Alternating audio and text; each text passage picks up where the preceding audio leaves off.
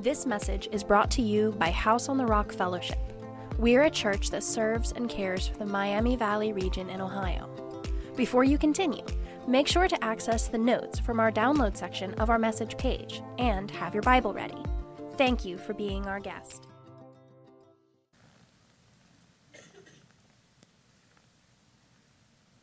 Good morning. My wife said I'm allowed to preach if I sit down. Because there was no way I was not going to preach. This is how I tell people that I love them. Thank you for your constant prayers and support and encouragement. Um, oh, FYI, for the next 40, 45 minutes, I'm not moving. So if you don't like looking at the back of the person's head, you need to move. If you don't like seeing my face, you need to move to the back of someone's head. but again, thank you for your constant prayers and support and encouragement. Uh, if you did not know what the hubbub is about, uh, if you're a guest, this is not normal.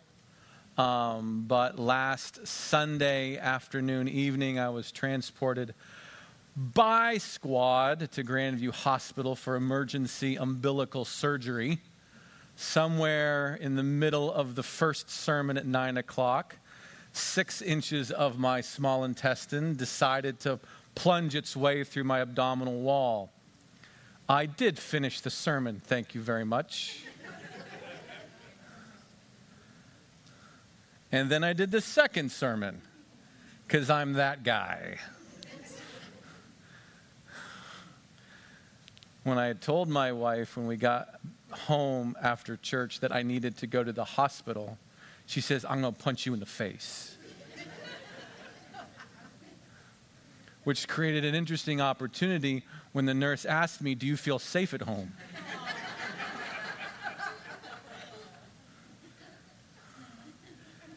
and I looked at my wife, and she reminded me, This isn't a time to make jokes. But um, I will share some of the story through the experience as it pertains to the message today. But thank you for your support. Thank you for your prayers uh, through this season of recovery and restoration. I do have a nice eight inch zipper right here now uh, that wasn't there before. And my 22 feet of small intestine is now six inches shorter. Uh, apparently, I still have a lot left to go. So, thank you Thank you, thank you, thank you for the food, for the prayers. My sons think this is the greatest thing that's ever happened um, because you keep giving them gift cards and taking them to Duckies and dropping off Danishes. And it's, it's, this is like, this is awesome. Dad, you should do this again. yeah, about that. about that. Would you please take out your Bible and turn to Psalm chapter 8? Psalms chapter 8.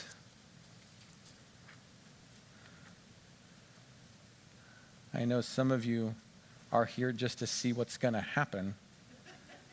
I am aware that some of you have been playing the game Spot the Hernia from last week's sermon. Yep, I saw it at the sixth minute. Like, awesome. Thank you. I appreciate that. And no doubt there's a betting circle going on right now to see who, how long is he going to last? And I know my wife has already messaged some of you. Watch him, he likes to pass out. Let's wind him up and see what he does. Psalm 8. Thank you for your patience with me this morning. Psalm 8. Uh, we're going to drill down on verses 4, 5, and 6 but I want to start with verses 1, 2, 3, and 4. O Lord, our Lord, how majestic is your name in all the earth. You have set your glory above the heavens. Out of the mouth of babies and infants, you've established strength because of your foes to still the enemy of the avenger. When I look at your heavens, the work of your fingers, the moon, the stars, which you have set in place. What is man I'll stop right there for a second. Because that's a really good question. What is man? Not what is a man. I know that's a thing right now that's flying around American culture. What is a man? What is a woman? Can you change that? Can you move that around? Is it fluid? Is it gender specific, sex specific? How can you, does it matter what you wear? I know those questions are on the table. That's not the question that we're being asked. That's not what the poet is wrestling with. What is man? Meaning, what is humanity? What is humanity? Are we what some would suggest? We're just another version of animal. We're just more adapted, advanced. We're just, we're just animals. The ecological terrorists might say, we're just a scourge upon the planet, a virus to be eradicated. We're an inconvenience. Some might say, we're gods on earth. What is humanity? The reason that question matters is because for us right now, the question of justice matters. Last year, not liking or appreciating the messaging that was coming from culture concerning love, we spent the summer talking about love. Biblically, what is love? Getting in the flow of God's divine devotion to us. We worked through 1 Corinthians 13. Again, wrestling with the messaging from culture and its appeared obsession with justice right now. I wanted to know all right, what's biblical justice? You keep throwing around the word justice. You keep calling for justice. You keep speaking for justice. But I want to know what is justice? And so, about five weeks ago, I invited us, let's, let's look at this. Let's see what Scripture has to say. What is justice? And because we're followers of Jesus Christ, let's start with Jesus. And we found that Jesus' opening message, the introduction of his ministry to the world, was birthed out of Isaiah 61, where Jesus stood up in the synagogue of his hometown and says, Hey, the Spirit of the Lord is upon me because he's appointed me to proclaim good news to the poor. I'm good news for the poor person, he says. I'm the restoration of sight to blind people. I'm here to set free those who are captives. I'm here to proclaim the year of the Lord's favor. If you know what that is, the year of Jubilee, it's all about justice. To find out that we are born into a story of justice. That you to look at this book, to unpack this book, is the unfolding of justice. Not justice as we as Americans and Westerners understand and perceive justice as the gavel and the judge and the jury of rectifying justice but of stewarding the flourishing of another human being. To make righteousness the priority, to restore one with God, to restore one with another, to care for the community. This is justice. And God says He loves it. He loves justice. He loves righteousness and justice because He is a God of goodness, a God that creates goodness, a God that shares goodness and through Jesus Christ our Lord is restoring goodness. How? Why? Justice. And the reason that matters is because humanity is as broken as it is. We looked at the fabric of humanity and how it's become torn. Instead of being people that receive stewardship from God to create and care for one another and create and care for God's creation, the heart has become twisted and the heart has become turned. So much so, instead of receiving, now we become takers. We take. In the beginning of the story, the first opening chapters of Genesis, we become takers. We take things, we take lives. We will align ourselves and ally ourselves with fellow takers to preserve that which we want as we build our empires. If we perceive threats, we'll take our plows and our pruning hooks, we'll turn them into spears. We will militarize, we'll incentivize, we will send out the army to protect what is ours and maybe take some of yours. This is what we do as humans. We are takers consumers and tribes with armies. And what happens as we take and the fabric of humanity tears, people fall through the cracks. What Scripture calls the vulnerable. Specifically, we talked about the quartet of the vulnerable widows and fatherless, the sojourner, the poor those who would be uniquely disadvantaged and oppressed in the culture of the time, but an introduction for us to be aware who are the vulnerable in our midst. What, because of the brokenness and the corruption of our hearts, are more susceptible to oppression and injustice? Who are we invited to be mindful of? and respond to justice because God seems to prefer them, that they need His attention more, and they have a right to restoration. The vulnerable. If all of these things are true, what does that mean? My son, Jackson, never wanting to miss a beat and an opportunity, said, Hey, Dad, this was just this last week, wasn't it interesting? You were talking about the vulnerable, and now aren't you vulnerable? And I said, Shut up.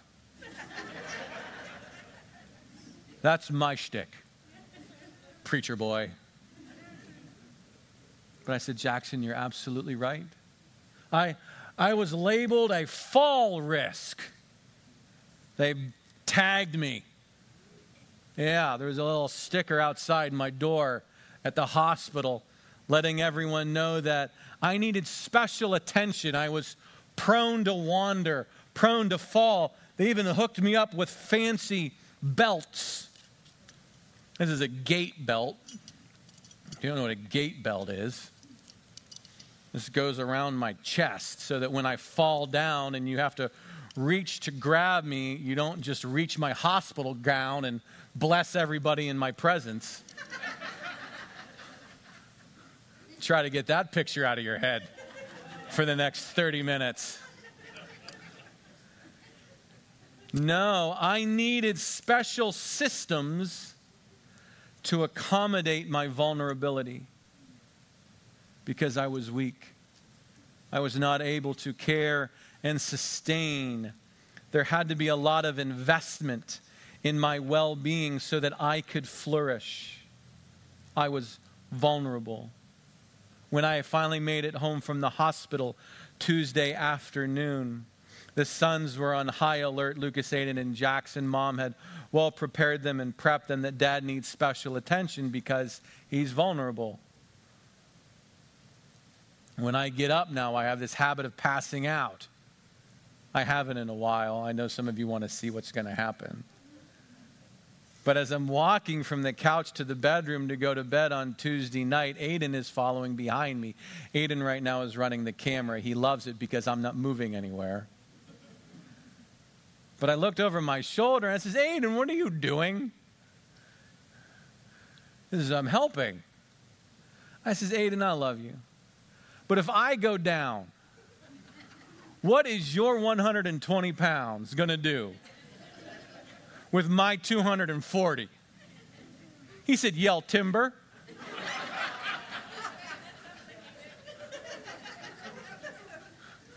and then I started to laugh, which hurt, which made him laugh more, which made me laugh more. But yeah, I needed special attention. I needed special care because I was vulnerable. But where does that vulnerability, why does that care for the vulnerable come from? What is man? What is humanity? Why should I care? Why should the amazing nursing staff and surgical teams and all those who came in and out of my, why should they care on what I was in that moment?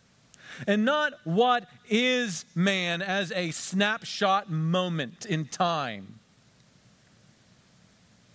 What was man and how was man intended from creation forward? What is it that he possesses? Because it's not enough to look at man in the present snapshot. If you were to take a moment of me in reality and snapshot me Monday afternoon, blood pressure 53 over 38, and say, that is man. You don't have to be a medical professional to say, that's not what he's supposed to be. That's not flourishing. He can't stand, he can hardly stay awake. What has God intended? How do we need to restore creation in our hearts and minds if we're going to be the people of justice and see the vulnerable in our midst? Look at how the psalm continues. He says this What is man? What is humanity? Verse 4 that you are mindful of him, the Son of Man, that you care for him. You have made him a little lower than the heavenly beings, crowned him with glory and honor. You have given him dominion over the works of your hands. You have put all things under his feet. Notice the tense. Notice how it's a past thing. No matter what is going on right now, humanity has been given, has been granted, has been crowned, has been. There's something in our creation that must be restored in our understanding of what humanity is. Let me make just a few observations. One is that humanity is God's artwork. Maybe something to write down in your message notes that humanity truly is God's artwork. Look at what it says in verse 5. You have made him created, a little lower than the heavenly beings. There's something different about humanity than what you would think of angelic beings, spirit dwelling uh, entities that God, we're not that, we're something else. But what we are has been crowned. Humanity is crowned, christened, mantled with glory and honor. Glory, the manifest radiance of God. Honor, that there is something weighty. That's what the word means originally. There's something significant about humanity. It is God's artwork. God's artwork, a masterpiece upon display. To see a human being is to see something of incredible, incredible design. The handiwork of God Himself. As if you were to walk through a museum to see a Rembrandt, to see a Michelangelo, to see the Sistine Chapel, and you behold a wonderment to see humanity, to see something of great weight, great significance, the manifest presence of God's glory, a good image bearer of God. This matters because the stories that we tell ourselves of creation play into how we understand ourselves. One of the books I recommended in the beginning of the series, it's on the back of your justice guide. If you have one, if you don't have one, you can pick these up. It's just uh, some helpful resources. But Generous Justice by Tim Keller, he unpacks how many different cultures have presented humanity's creation. And that story shapes your understanding of who and what we are. Let me read for you just a little bit from his book. The Jewish scriptures, the Old Testament, virtually unique in their view of how the world began. Most other ancient accounts depict creation as the result of a battle, a struggle between warring cosmic forces. A Chinese account describes how the primordial giant Pangu emerged from the ancient cosmic egg and then died. His parts of his body became the world, his eyes, the sun and moon, his body, the mountains, his blood, the waters, his muscles, the land, his beard, the forest. One African story tells of a giant who got sick and then vomited out the world. That's us, up Chuck. First the sun and moon and stars, then the vegetation and human beings. That's us. Someone's hairball. I had a patient opposite. This is not in the notes. I'm here at Troy Hospital just dying of umbilical pain as six inches of my small intestines die. And across the hallway seemed to be a woman who could not get a hairball up to save her life for like 30 minutes. Yeah, yeah, yeah. I'm like, oh my goodness. I will go get it. I, I, I'll grab a white coat. I will walk in, give me a stethoscope, give me some pliers. Yeah, sorry, distracted. I'm not on meds. This is just me, the way I am unmedicated. The Gnostics taught that the high God was unknowable, and in contradiction to God's will, some lower deity created the profoundly flawed material world. In Norse mythology, the god Odin killed the giant and used his body to create the universe and its inhabitants. The Babylonian account tells a similar story of the god Marduk, who defeats the ocean goddess Tiamat and produces the world out of her members, her body parts. In most ancient myths, therefore, the visible universe resulted from conflict, powers in tension with one another, were the fallout, the collateral damage of war. That shapes how you understand and view humanity. But the biblical creation account, however, stands in stark contrast. Biblical scholars argue that, unlike any of its neighbors, Israel could conceive of no divine powers on par with those of the Lord. Creation was therefore the work of God without a rival, who made the world not as a warrior digs a trench, but as an artist paints a picture shapes a sculpture. That God is a craftsman, an artisan. To look at humanity is to see God's artwork, which is why we have to take sin so seriously, that which tears the fabric of humanity so seriously, because sin, by God's illumination, helps us understand that which corrupts us and taints us and stains the canvas and cracks the sculpture.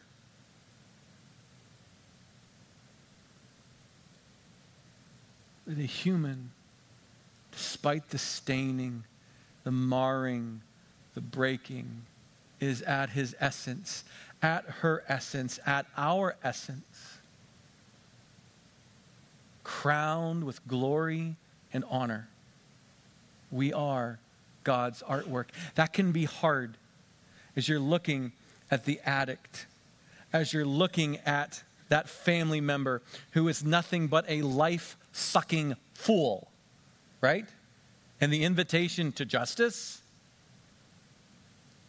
the one who's reaching for the handout or whatever it might be, and justifying the exceptions to the rule. And to say to yourself, wait, no matter what he is or she is in this moment, they have always been God's artwork. Justice is to restore divine artwork. You ever watch someone restore a painting? The time, the meticulous care, the gentleness, the kindness to bring something back to what it was originally created to be. Not just God's artwork, but God's ambassadors. Humanity is God's ambassadors. It goes on to say, verse 6 You have given him dominion over the works of your hands. You have put all things under his feet, an ambassador, a sovereign manifestation of a kingdom, a representative of authority. To see the ambassador of China, the ambassador of Israel, the ambassador of England is to see the manifestation of that kingdom in your very presence. They carry the seal, the responsibility, the purpose to manifest that kingdom wherever they might be. To see humanity is to see a thing divinely charged with purpose. Your kingdom come, your will be done on earth. That does not excuse those of our fellow humans who have lost sight of their allegiances and fail to know who their king really is. And so we labor to restore people's understanding of King Jesus, to bring them by the Holy Spirit a saving knowledge of the Lord, to restore them to a seat of ambassadorship that they would, in their life, in their space, represent God and His kingdom well as good image bearers, as those charged amongst all creation to funnel and direct praise back to God, to call the angelic to praise, to call the terrestrial to praise, to steward creation, to be brothers in stewardship, to bring about flourishing one with another to be God's ambassadors, to confront treason when the king's rules are broken, to walk in grace with other people. This is to do justice. But when I look at someone, I am looking at the divine representative of God's holy kingdom. They are given dominion.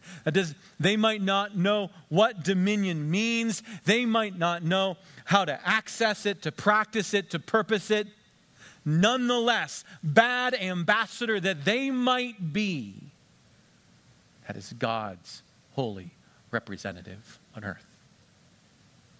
Given dominion.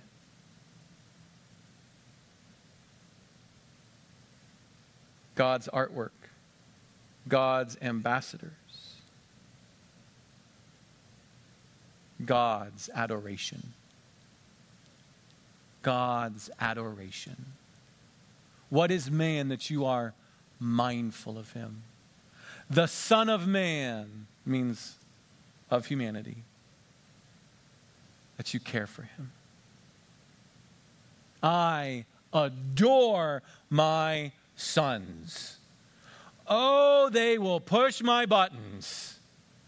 Oh, they might make me mad at times. Oh, they might disappoint me. They might violate my rules. They might shame the culture. Whatever, it doesn't matter. I never cease to adore them. I adore my sons. I am mindful. I know where they are. I know what is going on. I care, which means I foster space for them to flourish. I bring to their presence. I visit their presence, is what care means literally.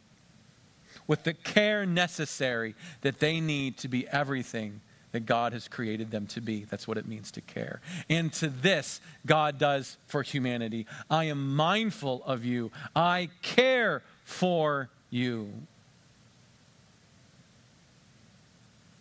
Matthew 25 makes a little bit more sense then. When we said, Jesus, when did we see you in prison? And when did we see you naked? And when did we do these things? When did we care, take care of you? Oh, when you did it to the least of these, the vulnerable.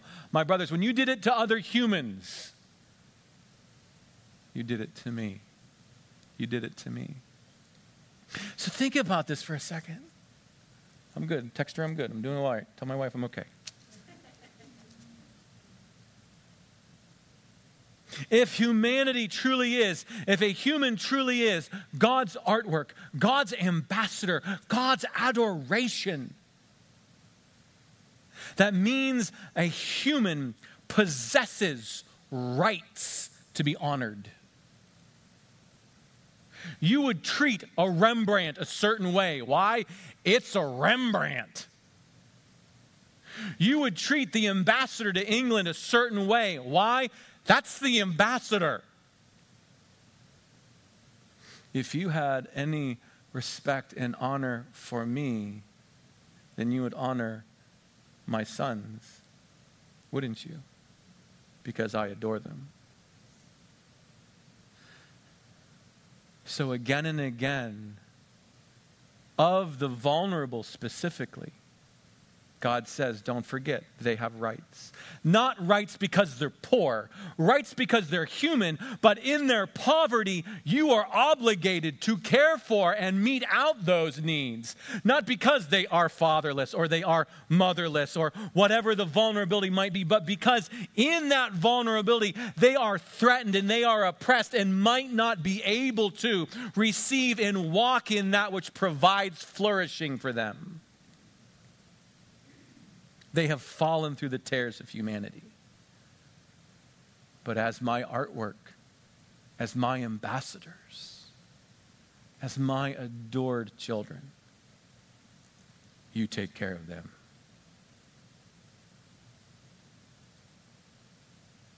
This is why, of the nation of Israel in the Old Testament, within the Pentateuch, the law, God built systems of restoration into the nation ways by which humanity could be restored and demonstrated specifically within Israel to be a perfect nation on earth. Doesn't mean they did it, but God's intended that way. He built restoration into them. One example would be what we call the gleaning laws. You can read about the gleaning laws in Leviticus chapter 19, where you were expected to leave margin when you were harvesting.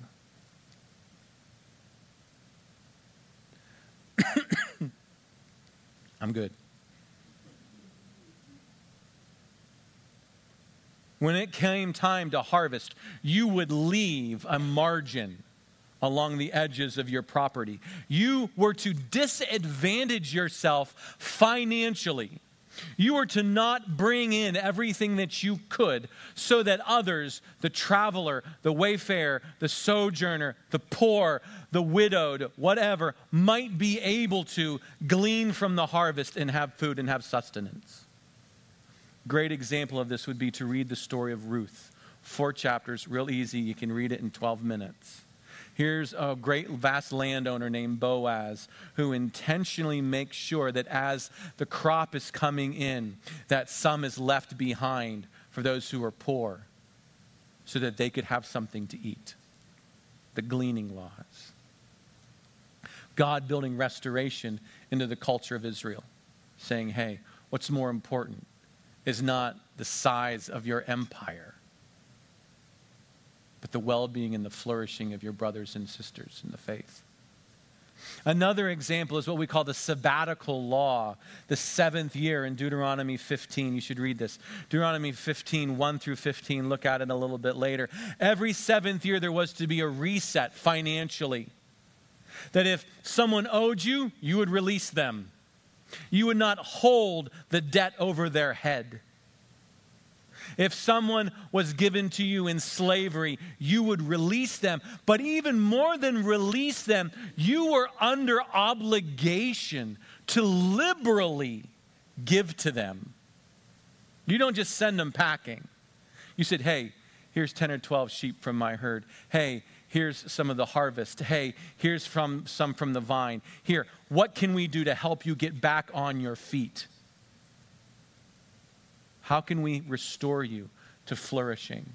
And all through this passage, he says, make sure you guard your hearts. Watch your heart. Watch the posture of your heart as you express generosity towards the vulnerable in your midst. We're creating a context of care. And then the biggest example, which Jesus references in his opening sermon, is the year of Jubilee, the seventh seven. Where every 50 years, or in essence, once for every generation, everything was reset. All debts canceled, all land returned, every family giving, given a chance to stand again in the community so that all would flourish. God built justice, the stewardship of another's flourishing, within to the law. That you are to disadvantage yourself for the well being of others. That sounds hard. So, again and again and again, and maybe you've found this if you've been doing your scripture reading with us. I really hope you do. Uh, if you want a reading guide, there's some more up here. Um, prophet after prophet after prophet comes to the people and says, Hey, you need to be doing justice. You need to do justice. You need to care about righteousness. You need to help people walk one with another and walk one with God. One specifically, a prophet by the name of Micah. And this is one of those key hallmark passages in the justice conversation. It's on the back of your justice guide. In Micah 6 8, let me read it for you. I'm sure Ryan's got it up there. Is it up there? Ryan's awesome. What does the Lord require of you? Everyone knows what a crime or a requirement is, right? A requirement means you have to do it. It's not a suggestion. Clean your room. Is that a suggestion? No, go do it.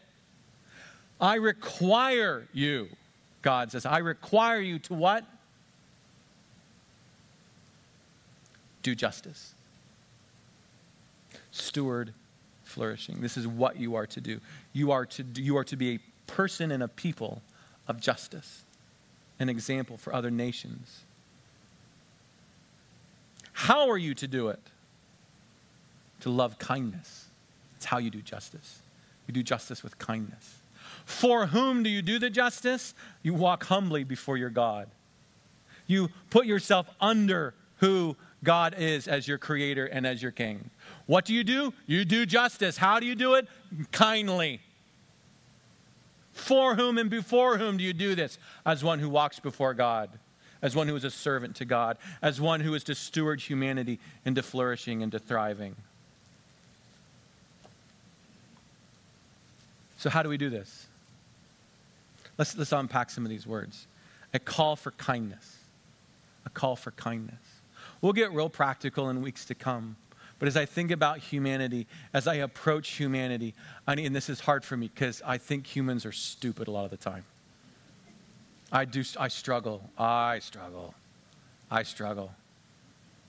Pastor, I keep screwing up my life. What should I do? Stop screwing up your life. Stop it. Just stop. They keep threatening to take the swords and axes out of my office because I might use them in a marriage, marriage counseling episode. Like, kindness. Kindness. Let me give you an example of kindness from my experience.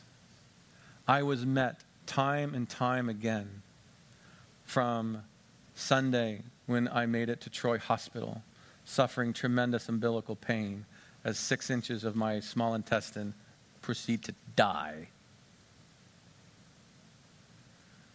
Caregivers and nurturers from the guy who was driving the ambulance. He wouldn't let me drive the ambulance. I asked, he said, That's a different price bracket. to our own covenant member, Amy Ashford, who was already in my hospital room before I got there. at Grandview. Oh, the tears just started rolling down my face as she's making my bed and getting everything ready for me. It's kindness. That's kindness. She didn't have to be there. She didn't have to do that. Just I saw the call come across. The nursing team, whether it was the night nurse, the day nurse, whoever it was, there was a manifestation of kindness. There's a way to do things, a how to do it. But there were a couple moments where care was being administered. I'm not quite sure if kindness is what we would call it. On Monday, I uh, after the surgery, I, I, felt real good. I woke up. This is awesome. This is great. I'm on a clear diet. This is dumb. Um, I'm sipping bone broth, um, tea. I'm just you know whatever. And Elise took a half day, and she she came to the hospital around noon, and she says, "How you doing?" I said, "I, I want to get up. I want to get moving." Okay. All right, she, let's do this. My wife's a physical therapist. She had her Kettering purple on. She blended right in, man. This is a good deal. Uh, the Danish says, "Yeah, let's let's let's let's." Um, he feels like he wants to go for a walk. Let's let's let's do it. So they belted me up again because you don't. If I got to go down, you want to make sure that the gown stays on. Okay, so I had my gait belt on, and she's walking with me, and I'm just walking, you know, the fifth floor at Grandview, and I'm, we're taking. I'm going slow. I got my hand on the railing. She's looking at me. You good? I'm baby girl. I'm good. I'm good. You good? Baby girl. I'm good. I'm good. Everyone I'd walk by. I'm good. I'm good. Just want everyone to know I'm good. Everything's good. It's good. Okay. Do my walk. I make it back to my bedroom. I look at my bed and I instantaneously flush. All the color of my face washes away. I begin to sweat profusely head to toe, I become instantaneously nauseous. nauseous like a frat boy the next morning. Okay? And I sit down, I grab a bucket, and she's like, You're not good. Day nurse comes in, You're not doing very well. No, uh, this is not good. I'm like that for about an hour. I go into the bathroom, I kind of just crash. Not crash, but I sit wait, stay.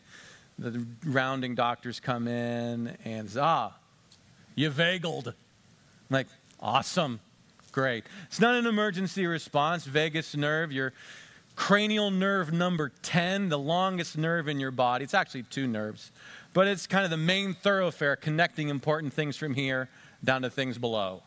Okay? It can be triggered. Have you ever gotten up too fast and get a little dizzy? Vagus nerve saying hello. Okay?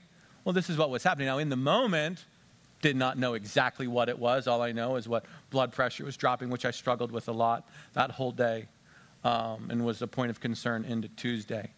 Um, but again, people being kind. So, all right, I vagaled, got back to normal a little bit. Uh, doctor says, hey, you're checking your boxes. Everything looks good. You want to go home? Yes, yes, much, much like to go home, please please. You guys are great, but I want to be at home with my people in my house, in my clothes. You know, something covering everything would be great. and so the uh, sounds good. So they start the discharge process. I get up a little bit, might take a nap, um, try to eat some, try to drink some. Diet's still pretty limited. Uh, around 6.30, 6.45, I am sitting on a couch in my room. My wife is sitting next to me. Nurse walks in waving the papers. Hey, you can go. Like, this is awesome. Let's do this. I'm excited. I want to go home, okay? This has not been the last 24 hours that I'd planned on, okay? Not in the least. Not in the least. I mean, I'm all about weight loss, but just getting organs removed in chunks was not part of the plan. Okay, I had asked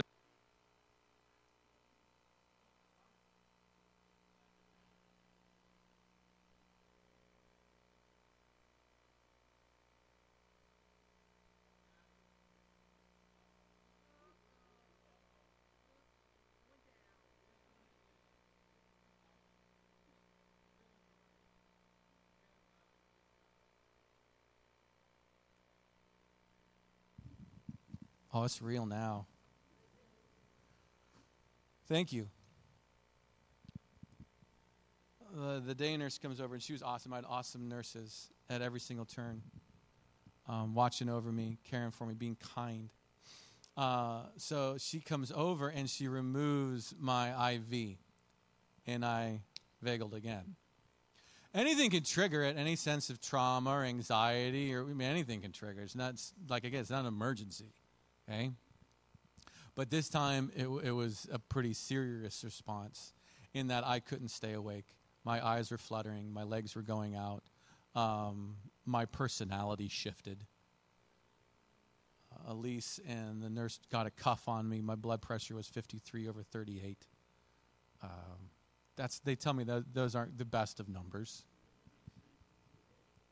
But what it also did was it triggered the rapid response team.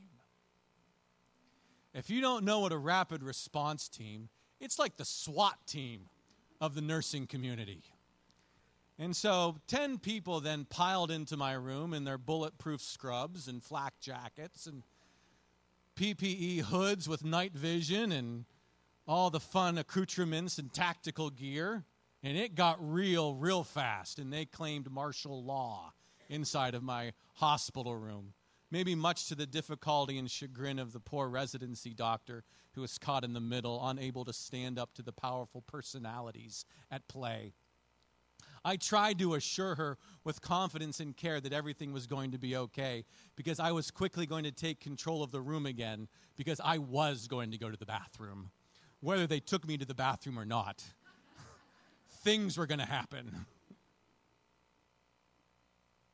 There is always a call for care, even when it's an emergency, even when things are down and out and hard. The follower of Christ is always called to be kind. You want to know when you can't do kind. You can't be kind if you're the priority. Only when the flourishing of the other is your priority can you be kind. When their physical, emotional, spiritual well being is your concern, then you are kind. This is a call to kindness as you bump into humanity, be kind. I don't care how they vote. God don't care. I don't care how they dress. Jesus don't care. Not nearly as important as some of the other things are. I don't care what color their hair is. I don't care what pronouns they're struggling with. I don't care about any of those things. God does not care about those things nearly as much as his servants are in being kind to his artwork, his ambassadors, his children. Not just a call to kindness, but a call to recognize God, you are my creator, God, you are my king. If you're struggling with justice, and I know I'm saying some things that some of you don't like, and you have no idea how I'm going to vote this election, and I like to keep it that way. Meditate on God as your creator meditate on God as their creator. Yeah, maybe he got himself into this mess. Maybe he relapsed again. Yeah, maybe he was a fool. Maybe he burned his own house down. Still artwork. Still God's ambassador. Still God's child. Let's remember Creator, King, if you reading through again scripture with us together, Isaiah 42 begins the unpacking of the servant of God, and it starts to talk. It says, "You know, you know what my servant's going to be like. He's going to see a flickering wick of a soul, and he's not going to snuff it out. He he's going to see a broke, a bending, broken reed, almost ready to snap, and he'll restore it. He's going to be gentle and kind. And if we're going to be like Jesus, then when it comes to treating humanity, we're going to treat humanity the way Jesus did. And then thirdly, Maybe it's time to carve out some margin in your own economy when it comes to justice. In the same way that God called Israel to carve out margin. What if you began to build in some margin in your own home economy? You build it into your budget. You know what? I'm just always going to have a $50 gas card or a gift card in my purse. I'm always going to have a Kroger card with me. I'm always going to have a care bag in my car. I'm just going to. So if I bump into someone, I am able to be an agent of grace and justice for that person without judgment. I'm just going to be with them in their moment of need. I will disadvantage myself financially. I'll disadvantage myself from a time perspective. I'll disadvantage myself from a resource perspective so that, like Jesus, I can begin to heal the tears in humanity and care for the vulnerable in our midst. Maybe spend some time and brainstorm hey, how as a church could we become greater agents of justice? What could we, what kind of systems could we build into our ministry so that we're more benevolent and more generous in justice? Maybe the, uh, the best idea is out there. It doesn't have to be mine. Probably's not. Probably's not. Maybe you have the best next idea to usher in a whole new level of restoration in our communities. A little creativity and a little forethought, and we'll go a long ways. One of the reasons that God continues to bless us financially is because we refuse to hold on to it. And at every single turn, we commit to giving it away. Because it's not ours. We're just stewards. We're just stewards. There's a sad story in Jeremiah chapter 22. The good king has died. His name is Josiah. And his sons are idiots. Man, they just keep screwing up like month after month after month. A new son gets up on the throne. A new son gets up on the throne. Josiah was the good king. He did righteousness, he did justice. He cared for the oppressed, the prophet says in Jeremiah 22. And in my own words, he comes to the next son in line and says, Will you do this? If you will not care for the oppressed, if you will continue to build an empire of oppression and injustice and unrighteousness, if you will care more about your empire than God's kingdom, you're going to lose it. He will take it away. And he did. I know what I'm saying is hard. It cuts me and challenges me at every turn. I look at people in their own foolishness and I say, dude, you had that coming. And sometimes being just feels like a very unjust thing. And so please make sure you join us next week as we turn the tide in the justice series. A watershed discussion, I believe. Because anytime God fortifies his children with the instruction of justice, he says, Don't forget, you used to be a slave in Egypt. Don't forget, you were oppressed in chains. Don't forget, you are the recipients of injustice, and I set you free. To which you get to the New Testament. And the prophet says, Don't forget, he who was rich became poor so that you might become rich indeed. As we invite the Holy Spirit to restore grace in our hearts. Thank you for sharing your time with us, and we'd love for the journey to continue.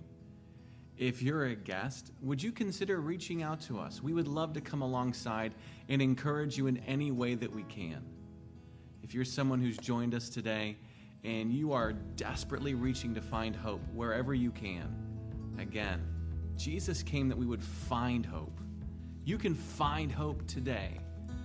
If you want to send us a short note, a member of our Hope team would reach out quickly, promptly, to come alongside and see what we can do to encourage you in whatever storm you might find yourself in. That's why Jesus came, that's why we're here.